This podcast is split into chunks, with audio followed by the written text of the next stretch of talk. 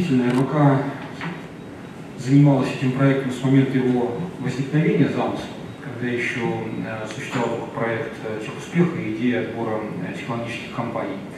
И опять же, этот отбор, он всегда производился не просто ради какой-то информации о том, как действуют какие-то компании, но именно для того, чтобы разработать и продумать методы поддержки или снятия каких-то барьеров, которые препятствуют развитию этих компаний. И а, надо сказать, что вот этот клуб Техуспех, компании, которые попали, они уже сформировали из себя такое определенное ядро российской технологической экономики и успешно взаимодействуют как между собой, так и с создаваемыми новыми инструментами поддержки. Но приведу пример, что многие компании, кто вошел в техуспех, они являются а, в том числе и лидерами а, в НТИ. То есть а, компании, так сказать, свой потенциал реализуют там. И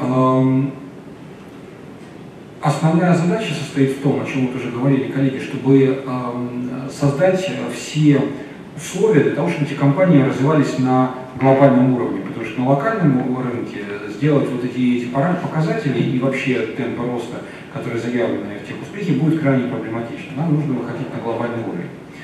А в этой связи я хотел обратить внимание, что э, традиционно воспринимается, что главным барьером являются те или иные государственные барьеры, и действительно надо снимать, и вот коллеги про это очень подробно сформулировали.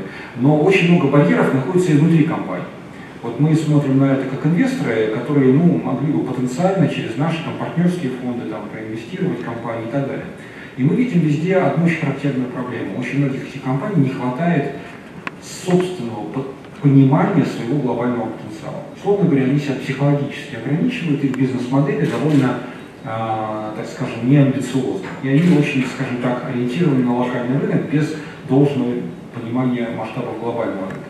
Поэтому одна из ключевых задач, на мой взгляд, об этом тоже Ильич говорил уже, а, это своего рода консалтинг с тем, чтобы раз, раз, раскрыть горизонты, раздвинуть рамки представления о том, что нужно делать этим компаниям, помочь им найти правильных инвесторов, которые помогут им сделать э, глобальную стратегию и поддержать их дальнейшее развитие. Вот это, на мой взгляд, такой краеугольный момент, потому что э, если компания а, внутренне будет готова к серьезному развитию и сможет привлечь для этого необходимые ресурсы, а это как раз возможно сейчас, то действительно достичь потенциала роста в указанных цифрах проблем не представит, потому что глобальный рынок представляет огромные возможности для э, компаний такого типа.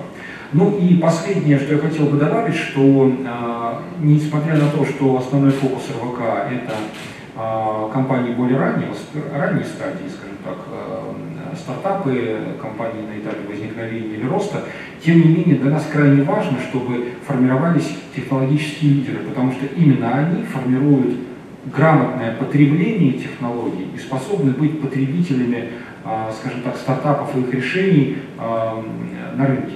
Потому что когда формируется компания-лидер, именно она лучше всего втягивает и покупает а, компании, технологии или стартапы для реализации своего основного продукта. Вот для этого мы сейчас как раз создаем специализированные инструменты, думаем, как это сделать через акселераторы, через другие наши проекты, через конкурсы. И поэтому потенциальные лидеры, вот эти национальные чемпионы, они очень важны для инновационной экономики, потому что старые компании очень туго э, занимаются, скажем так, покупкой новых бизнесов внутрь себя. А вот новые компании, они как раз таки делают это значительно легче везде в мире. И мы рассчитываем, что именно компании тех успеха и вот этого проекта, они станут теми, скажем так, локомотивами, кто потянет за собой, а, собственно, молодой новый технологический бизнес, который у нас, в общем-то, вполне нормально развивается.